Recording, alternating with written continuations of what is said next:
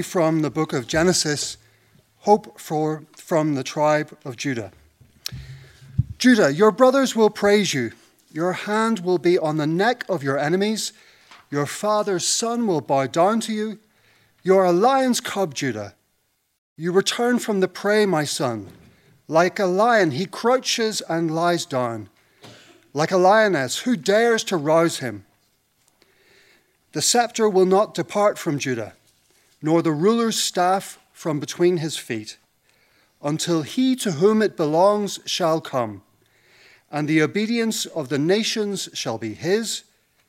He will tether his donkey to a vine, his colt to the choicest branch. He will wash his garments in wine, his robes in the blood of grapes. His eyes will be darker than wine, his teeth whiter than milk. This is the word of the Lord.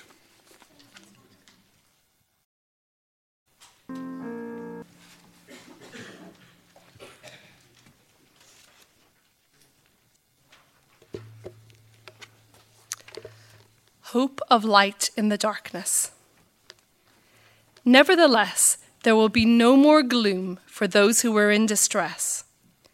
In the past, he humbled the land of Zebulun and the land of Naphtali but in the future, he will honor Galilee of the nations by the way of the sea beyond the Jordan. The people walking in darkness have seen a great light. On those living in the land of deep darkness, a light has dawned. You have enlarged the nation and increased their joy. They rejoice before you as people rejoice at the harvest, as warriors rejoice when dividing the plunder. For as in the day of Midian's defeat, you have shattered the yoke that burdens them, the bar across their shoulders, the rod of their oppressor. Every warrior's boot used in battle and every garment rolled in blood will be destined for burning, will be fuel for the fire. For to us a child is born, to us a son is given, and the government will be on his shoulders and he will be called Wonderful Counselor, Mighty God, Everlasting Father, Prince of Peace. Of the greatness of his government and peace there will be no end. He will reign on David's throne and over his kingdom, establishing and upholding it, with justice and righteousness from that time on and forever. The zeal of the Lord Almighty will accomplish this. This is the word of the Lord.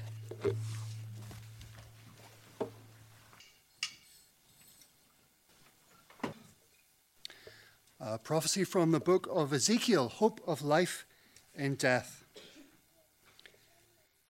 The hand of the Lord was on me and brought me out by the Spirit of the Lord and set me in the middle of a valley. It was full of bones.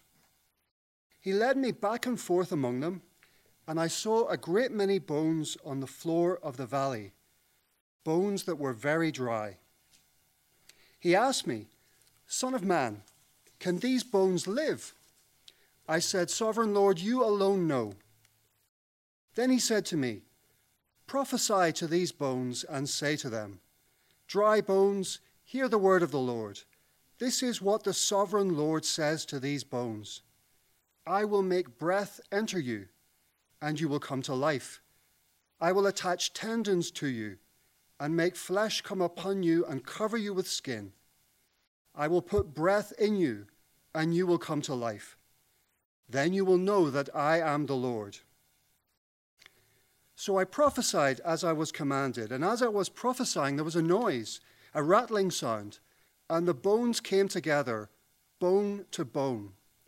I looked, and tendons and flesh appeared on them, and skin covered them, but there was no breath in them. Then he said to me, Prophesy to the breath, prophesy, Son of Man, and say to it, This is what the sovereign Lord says Come, breath from the four winds, and breathe into these slain, that they may live. So I prophesied as he commanded me, and breath entered them they came to life and stood up on their feet, a vast army. Then he said to me, Son of man, These bones are the whole house of Israel. They say, Our bones are dried up, and our hope is gone. We are cut off. Therefore, prophesy and say to them, This is what the sovereign Lord says My people, I am going to open your graves and bring you up from them. I will bring you back to the land of Israel. Then you, my people, will know that I am the Lord when I open your graves and bring you up from them. I will put my spirit in you, and you will live, and I will settle you in your own land. Then you will know that I, the Lord, have spoken, and I have done it, declares the Lord. This is the word of the Lord.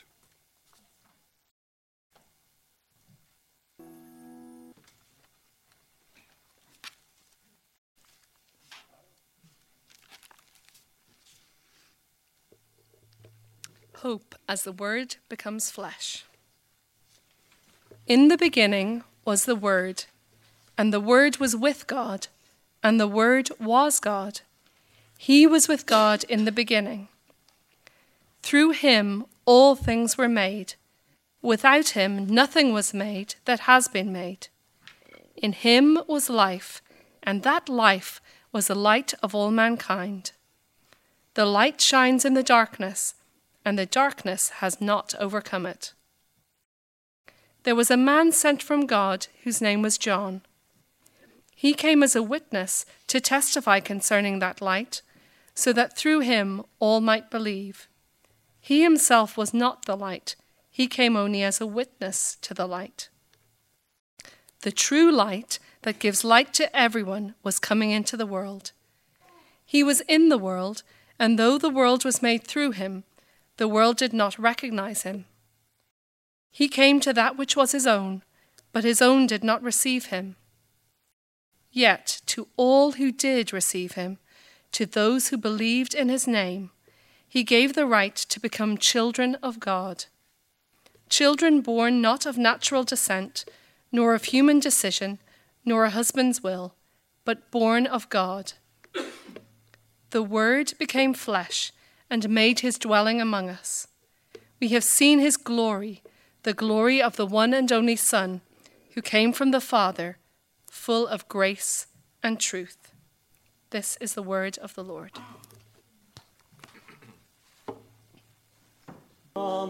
Reading from the Gospel of John Hope in Resurrection. Early on the first day of the week, while it was still dark, Mary of Magdala went to the tomb and saw that the stone had been removed from the entrance. So she came running to Simon Peter and the other disciple, the one Jesus loved, and said, They have taken the Lord out of the tomb, and we don't know where they have put him. So Peter and the other disciple started for the tomb. Both were running, but the other disciple outran Peter and reached the tomb first. He bent over and looked in at the strips of linen lying there, but did not go in. Then Simon Peter came along behind him and went straight into the tomb. He saw the strips of linen lying there, as well as the burial cloth that had been wrapped around Jesus' head. The cloth was still lying in its place, separate from the linen. Finally, the other disciple who had reached the tomb first also went inside. He saw and believed. They still did not understand from Scripture that Jesus had to rise from the dead. Then the disciples went back to where they were staying. Now Mary stood outside the tomb crying.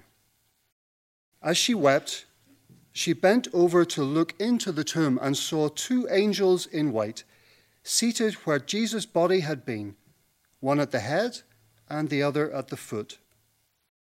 They asked her, Woman, why are you crying? They have taken my Lord away, she said, and I don't know where they have put him. At this, she turned around and saw Jesus standing there, but she did not realize that it was Jesus. He asked her, Woman, why are you crying? Who is it you are looking for? Thinking he was the gardener, she said, Sir, if you have carried him away, tell me where you have put him, and I will get him.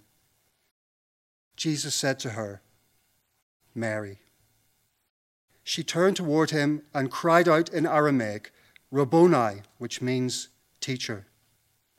Jesus said, Do not hold on to me, for I have not yet ascended to the Father. Go instead to my brothers and tell them, I am ascending to my Father and your Father, to my God and your God. So Mary and Magdalene went to the disciples with the news, I have seen the Lord. And she told them that he had said these things to her. This is the word of the Lord.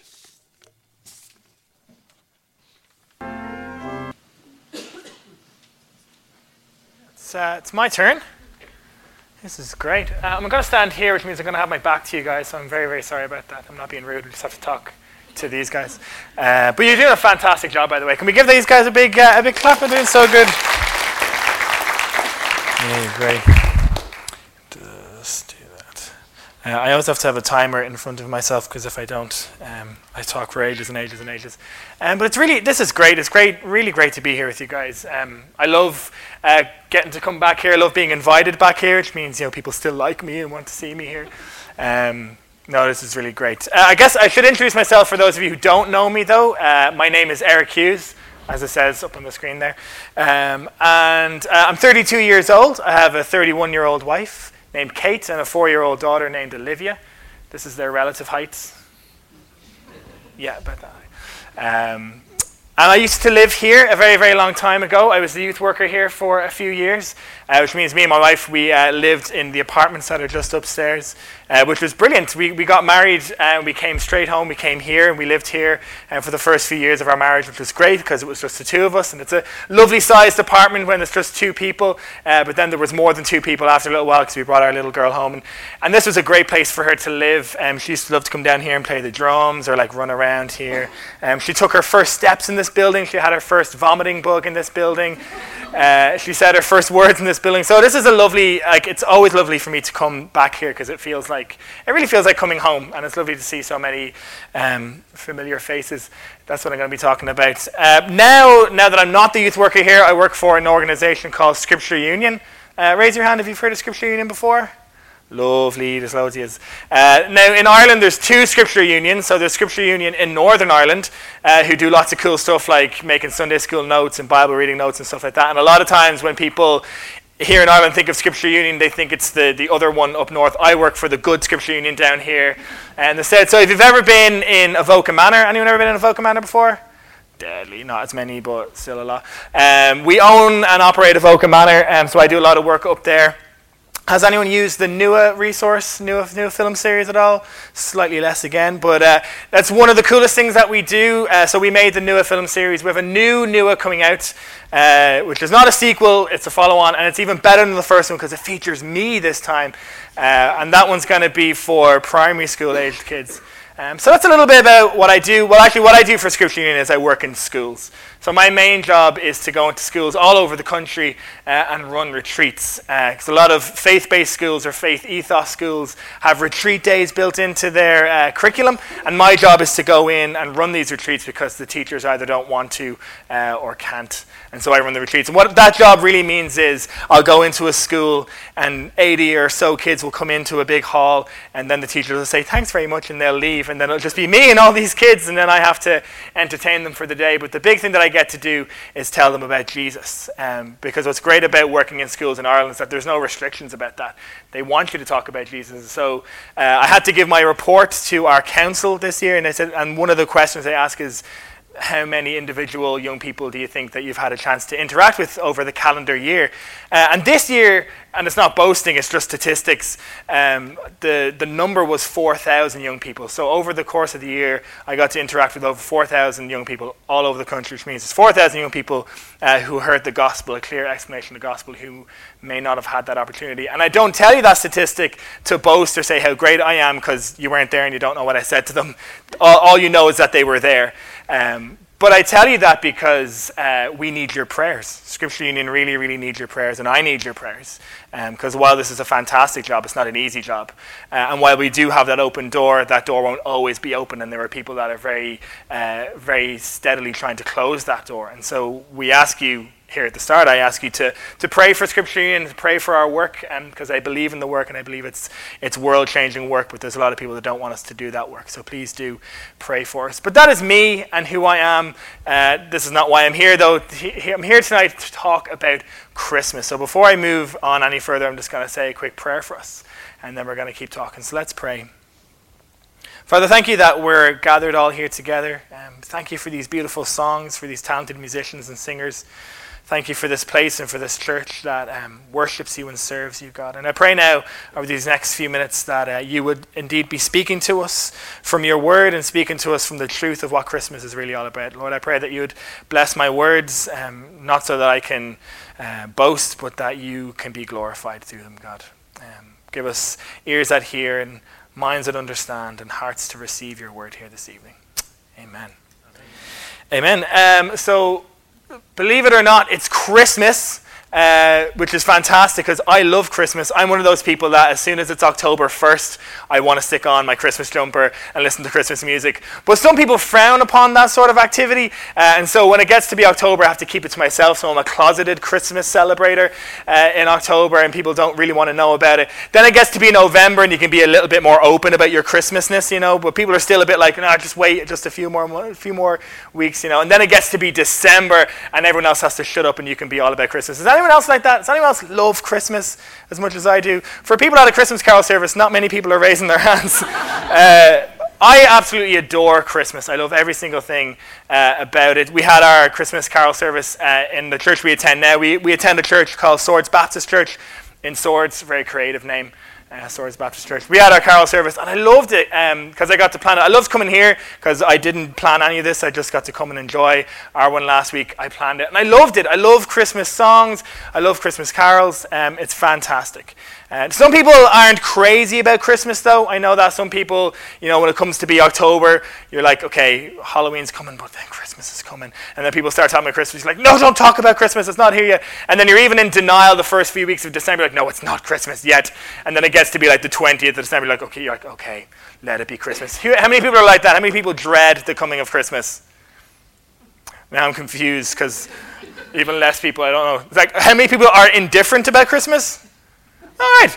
Um, I love Christmas. Christmas is fantastic because it's different for a lot of people. So let's find out how different. So I have a little Christmas questionnaire. Uh, I had a little anxiety attack there because I wasn't sure if I spelled questionnaire correctly or not on the PowerPoint. Is it okay? Fantastic. Uh, so what I want to know is, uh, by a show of hands, how many people have turkey for your main Christmas dinner meal thing? How many people have ham? Okay. How many people have a combination? Turkey and ham. How many people have miscellaneous third category of meat for Christmas? Like, so Kate and I got married. We got married in November. So our first Christmas together in 2015, no, 2011. We had a baby in 2015. We got married in 2011. I'm the man in the relationship, mix those things up. Um, but our first Christmas was in our first month of marriage. Um, so, you know, the first month of marriage, it's all fantastic and it's all rainbows and butterflies and there's no arguments whatsoever. Then it came to a few weeks before Christmas, and, you know, for me, you have turkey at Christmas. That's just the way it is. Christmas is the turkey season. That's when you eat turkey. Kate turns to me one day in December of our first few months of marriage and she says, We'll just get a couple of chickens, yeah? Sorry, what? Chicken? At Christmas. It was our. It was honestly. It was our first. It was our first big fight. Like first big fight. It was the first time I ever felt anything related to anger towards her. Before that, it had always been love. And I was like, "You want it? You, you should have told me this in our pre-marriage counseling that you eat chicken at Christmas. I didn't know that. Um, it wasn't that bad. That was for comic effect. But uh, people eat different things at Christmas. Some people eat turkey. Some people eat ham. Some people have chicken because you're weird. Um, like it's weird. You can have chicken any time. Why would you have it at Christmas? Uh, okay, so I never considered that you would have the opening of the Christmas presents at any other moment at Christmas other than the very crack of dawn on Christmas morning. But by a show of hands, how many people open presents in the morning? Like first thing, first thing you do is open. No, wow, okay. Uh, how many people have it like after dinner? Christmas presents. Okay, when else would you open Christmas presents? Shout it out. Before dinner. Before dinner. So dinner's ready on the table, and then kids are way. Uh, okay, okay. For me, for me, I was the kind of kid who, like, the second I knew I was awake, I was straight down there. My parents were like, "Oh my god." I mean, Santa was like, "Oh my gosh." Um, okay, okay. Anyone go for a Christmas walk on Christmas morning? Too cold. Some people love that sort of thing, though. Okay. Anybody go for a Christmas swim? Wow, that was, I did not expect to see any hands for that. There's two, three very odd people in the room. Uh, okay, anyone do a Christkindl? For Christmas? Like Secret Santa? Secret Santa, is that a thing that anybody does? Like in work or whatever? I think it's fantastic actually because there's always that stress of like, what am I going to get the 90 people I need to buy presents for? Chris Kindle means you only have to buy one. Um, and it doesn't even have to be that good. Uh, okay. How many of you, so when do you put your Christmas tree up? When do you start decorating for Christmas? Because again, for me, it's October 1st. Um, our compromise in our house was the 1st of December. So is anybody putting their Christmas decorations up 1st of December? Or like November 31st? Yeah. How many people are putting your decorations up like the week before Christmas, like December 20th? So like as early, as you can. How many have an elf on the shelf? Anybody doing the elf on the shelf? This thing, my goodness gracious, where did it come from? We didn't want to have one in our house, you know, because we're good parents. But uh, then Olivia's school have one, and she was coming home every day. She's like, I didn't get a letter. Now, we didn't know because Olivia doesn't tell us anything about school. She's like, I didn't get a letter today. I was like, what letter are you talking about? Turns out the elf was writing kids letters to let them know they'd been good, and us parents had to tell the elf what to say in the letter. And I was like, oh, so it's manipulation. Okay. Um, but what we figured out here now is that Christmas means different things to different people. We all celebrate Christmas in different ways, but the one thing we can all agree on is that we enjoy Christmas. Christmas is a good thing. It's a time of celebration, it's a time of joy. Um, my favorite thing about Christmas and my favorite thing when I was a kid was the aesthetic of Christmas. And what I mean by the aesthetic of Christmas is Christmas looks a certain way when you put up Christmas decorations, I mean, they've probably been the same for like 100 years or something like that, but it's always the green wreathy things. It's always some kind of red thing. It's always warm or bright lights. Christmas looks and feels a certain way. Christmas has certain smells associated to it. Christmas, even though it's different to each of us, it kind of is always the same. And each, even though we always have our own individual ways of celebrating it ultimately always has a similar feel or aesthetic to it. But the question that I need to ask sometimes is how does the baby in the manger fit into that Christmas aesthetic? Christmas always looks and feels and smells a certain way, but how does the baby in the manger fit? Because if you look at the Christmas story, it's absolutely nuts. Now, we tend to just think about the very Hollywood sanitized version of the Christmas story. But if you actually open up the Gospels and read the Christmas story, it's a crazy story. It's a, it's a story that begins with a teenage pregnancy, with an unwanted or at least an unplanned pregnancy of a young girl scared out of her mind but deciding to trust God. It's a story about an unsure fiance who's had a dream to tell him to stay with this girl and, and have this baby, but still a bit like, oh, what's going on? It's a story about this young couple who have to travel miles and miles and miles to go to a town. It's a story, if you read it, that has a massacre at the end of it. Which is something that I always forget, and then I read it thinking, oh, I'll do my lovely Christmas reading, and you get to this part about all these children being killed. It's a story of a baby that no one wanted, no one had room for, a baby that was born in a stable, a baby that was laid in a manger, which when we think of a manger, it's this lovely, nice, sanitized thing, but the manger was a thing that had animal food in it. Now, I'm a city boy, and so I don't have much contact with animal food, but we bring Olivia to the farm, and then you see the place where the animals are, and it's not a clean, happy, nice place. It's certainly not a place you want to have a baby in, yet that's where the baby was born. And it's a very messed up, very crazy story. And so the question that I need to ask is how does that baby fit into this Christmas aesthetic, this wonderful, jolly, holly, celebratory image we have of Christmas? Yet there's this crazy story about teenage pregnancy and babies being born in stables and just kind of madness. And the other thing is, Christmas can be a very dark time for a lot of people. A lot of us dread the coming of Christmas. Now, um, I'm about to get very vulnerable and tell a part of my story that some of you already, already know, some of you don't know. Um, I sometimes feel I need to give the disclaimer that I don't tell this part of my own personal story to manipulate or to get sympathy. It's just a story that is a true story that happened to me. Um, but I loved Christmas. I was like any kid who loved Christmas. Um, I would be awake on Christmas morning, the break of dawn, and running down and opening my presents. I loved decorating. One of the worst things that ever happened to me when I was a kid was I came home from school and my mother had put up the decorations without me. Now she thought she was doing this nice thing of like, oh, it'll be a surprise. And I was like, no, I want to open the box and take out the presents and look at all this. Take out the well, the decorations, not the presents. Um, but I loved it. I loved Christmas. My dad would always drive us into Grafton Street to see the lights on Grafton Street. Uh, another weird thing about my wife was that their big like Christmas thing was to go to the airport. Has anyone else done that? You go to the, no, it's weird, right? They would go to the airport to look at the lights at the airport. I'm like, the airport always has lights on, but apparently the airport does some like mad Christmassy thing, and that was their like big Christmas adventure. They would go to the airport, but we we would go into town. Now as in town today, and I'm wrecked.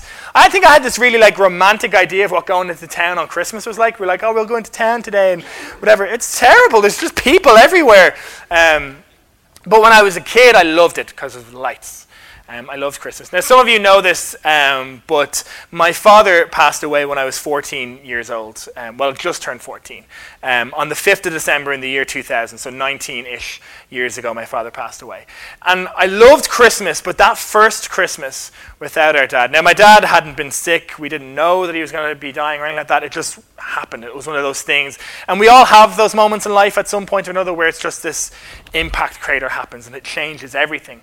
And obviously, my father dying at such a young age changed everything. But one of the things that it changed for me was Christmas. Because Christmas had been this joyous celebration. I'm getting new toys and the decorations are up and there's new clothes. It was an amazing time. That first Christmas was this bleak, lonely experience. And even though our mother tried really hard to make Christmas, that first Christmas without our dad, like any other Christmas, she bought us presents and she cooked us dinner and she put up the decorations. And we couldn't go into town because our dad was the one that drove us into town. But we did Christmassy things, but it wasn't the same. And it didn't feel the same. And although everyone around us were celebrating, I didn't really want to celebrate. And we kind of pretended to be happy. And then life carried on the way life does. Uh, and then there was another Christmas to celebrate. And, and that Christmas again, it wasn't the same when we did the stuff and we made the dinner and we put up the decorations and we had presents, but it wasn't the same. And although people around us were celebrating and happy, we didn't really feel like celebrating. And then there was another Christmas and another Christmas, and then Christmas just kept coming. And you don't have to raise your hands, but how many of us feel that way that Christmas, it just keeps coming? Year after year, it just keeps coming, and it's the same. Put up the tree and buy the presents and make the dinner, and it just keeps coming. And although people were celebrating, I didn't really feel like celebrating. Because all Christmas was was this reminder of everything that I didn't have. It was a reminder of everything that I had lost. Because um, I lost my father, and it's not unusual for people to lose their father. I know that there's people in this room who have lost their fathers. I just so happened to lose my father when I was young, and so that meant there was all these things that happened in life that my dad wasn't there for. Um, you know, my dad wasn't there to show me how to tie a tie for my debs, or he wasn't there to teach me how to shave, or he wasn't there, you know, when I liked a girl and I didn't know how to talk to girls, and I didn't have a dad to go, hey, dad, how do you talk to girls?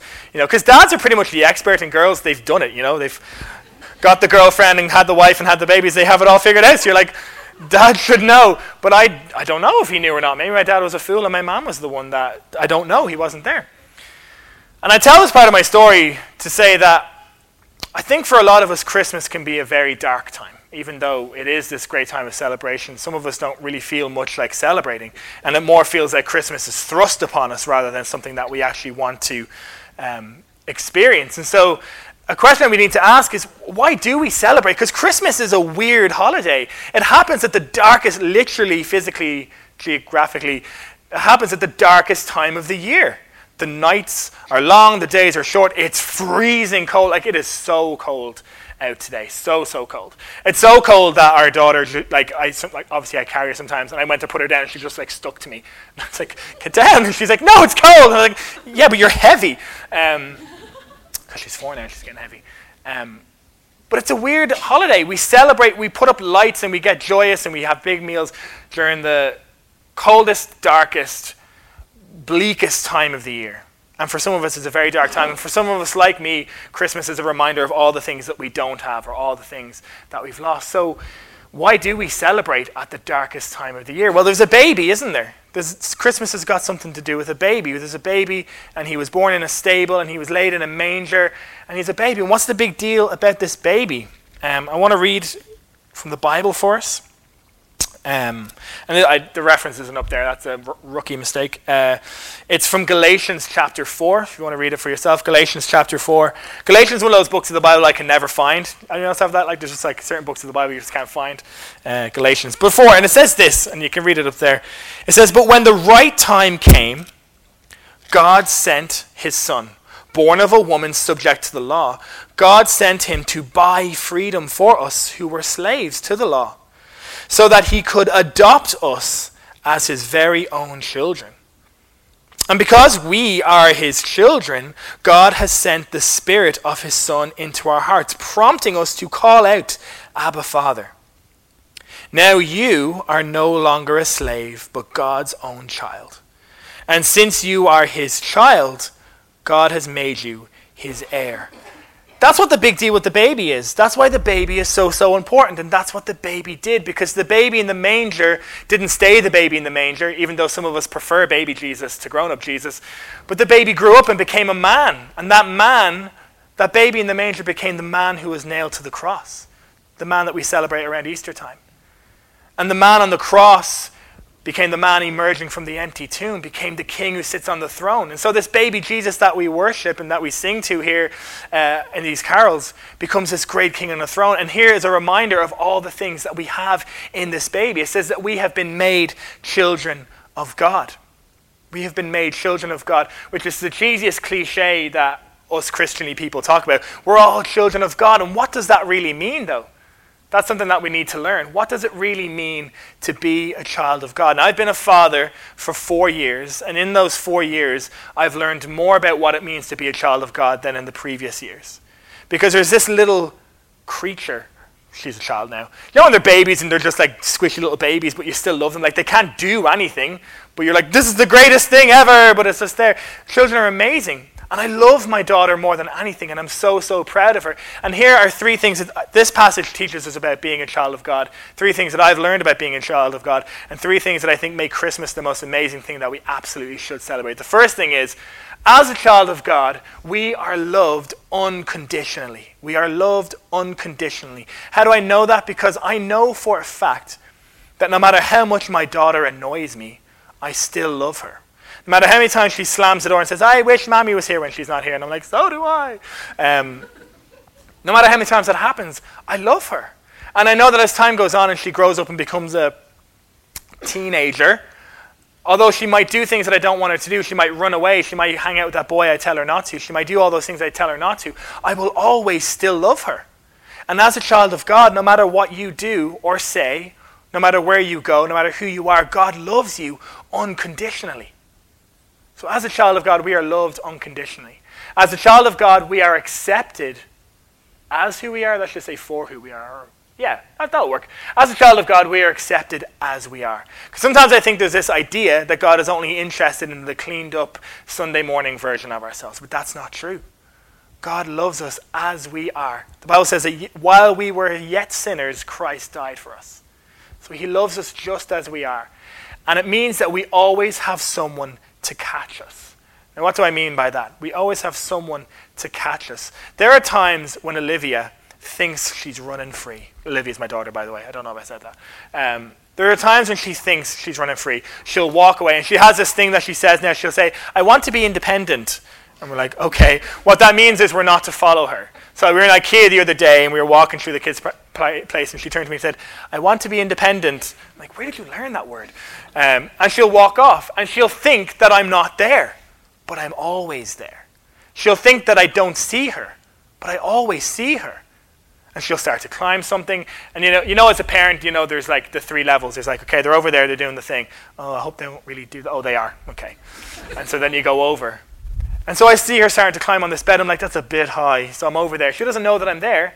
And she fell, and I caught her. She didn't know I was there. She thought she was independent, free and off by herself. But Olivia always has someone who's there to catch her. And as a child of God, the same is true of you. You always have someone who is there to catch you. You might think you're off wandering by yourself. You might think you're being independent. We do that sometimes, don't we? We think it's just four year olds. But no, we say, God, I want to be independent. And we walk over here and we do our own thing. And we think that God's not watching us, but He's always watching us. And we think that God doesn't see us, but He always sees us. And we think that God doesn't care, but He always cares. And He's always there. And then we fall. And what happens? God catches us. And so, what does that teach us? There is always hope. Because sometimes for a lot of us, Christmas time, this time, feels hopeless. Sometimes life in general, regardless of what season it is, January to December, feels hopeless. Some of us are coming out of a season of hopelessness, some of us are moving into a season of hopelessness. The funny thing about life is that no matter what's going on, all of us will face a dark time at one point or another. But I want to remind us, and what the baby in the manger reminds us of, and what this passage reminds us of, is that there is always hope. Some of you know that a few years ago, while we were still coming to this church, my mother passed away when I was 27. So that's two parents, two for two. Um, but my mother passed away. And it was awful. It was one of the worst things that had ever happened to me. But I knew I could get through it because I'd been through it before. I knew that God would catch me because He had caught me before. See, a season of hopelessness taught me that there's always hope. And so, even though I was facing darkness, I knew I could get through it. Not that I could get through it because I'm so strong, but that I could get through it because God was with me. And I want to say to you, each of you here, or anyone who can hear my voice, whatever you've come out of, whatever you're in, whatever you're going to go in, there is always hope. Always. It's never hopeless. You might think you're out on your own being independent, but God is there to catch you. So, this Christmas and every Christmas, when we put up our tree, when we decorate the place, when we stick the baby in the manger, let's remember what it means.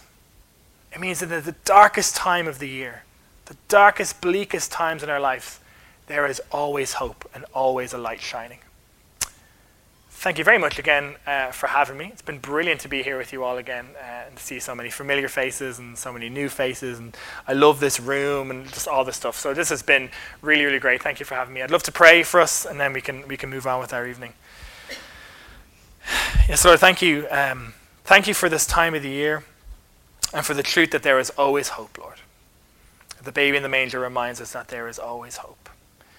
Pray that you'd bless us and bless all of our Christmas preparations, Lord, and whatever shopping needs to be done and whatever food needs to be bought. And when the day comes, Lord, I pray that we will spare a thought um, for our Savior born in the manger who went to the cross, who became the King on the throne. Thank you for our hope, Lord.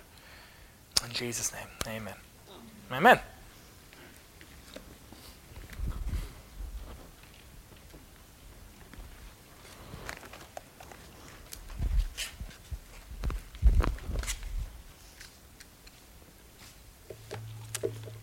eternal. Then I saw in the right hand of him who sat on the throne a scroll with writing on both sides and sealed with seven seals. And I saw a mighty angel proclaiming in a loud voice, Who is worthy to break the seals and open the scroll? But no one in heaven or on earth or under the earth could open the scroll or even look inside it. I wept and wept because no one was found who was worthy to open the scroll or look inside. Then one of the elders said to me, Do not weep. See, the lion of the tribe of Judah, the root of David, has triumphed. He is able to open the scroll and its seven seals. Then I saw a lamb, looking as if it had been slain, standing at the center of the throne, encircled by the four living creatures and the elders. The Lamb had seven horns and seven eyes, which are the seven spirits of God sent out into all the earth. He went and took the scroll from the right hand of him who sat on the throne. And when he had taken it, the four living creatures and the twenty four elders fell down before the Lamb. Each one had a harp, and they were holding golden bowls full of incense, which are the prayers of God's people. And they sang a new song, saying, you are worthy to take the scroll and to open its seals, because you were slain, and with your blood you purchased for God persons from every tribe and language and people and nation. You have made them to be a kingdom and priests to serve our God, and they will reign on the earth. This is the word of the Lord.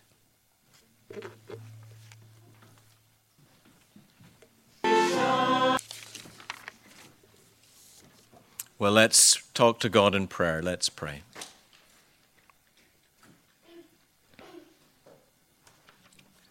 Our dear Heavenly Father, we thank you for this reminder of this amazing story, of these amazing prophecies that, hap- that were spoken many years before Jesus came, and how this amazing baby fulfilled all of those prophecies and became the man who went to the cross and who died in our place. Father, we pray that as if we, we've been reminded of this good news, that, Lord, that you will continue to speak to us even after we leave this building. That, Father, that if you have been speaking to us this evening, that you will help us to respond to the love that you have shown us in Jesus Christ.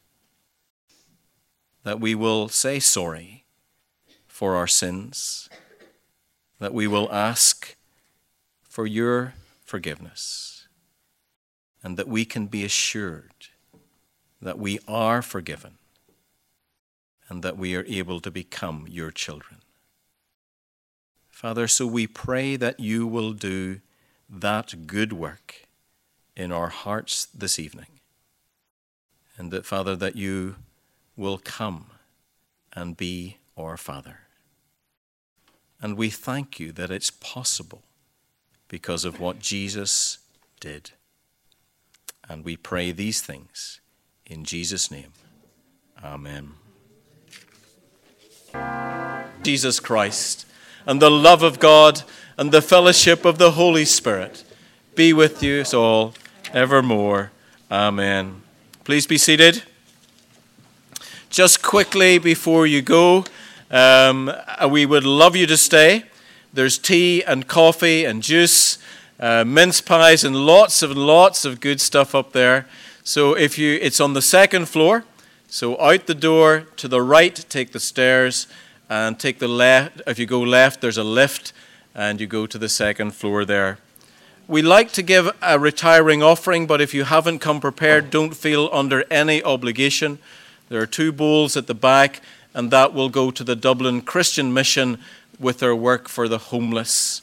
Um, and there are also calendars there produced in Ireland uh, with a, uh, really good quality calendars with a message about Jesus as well. They're free to take.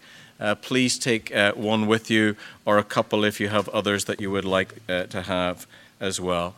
And we're just uh, thankful for you coming and we pray God's blessing upon you. Thank you.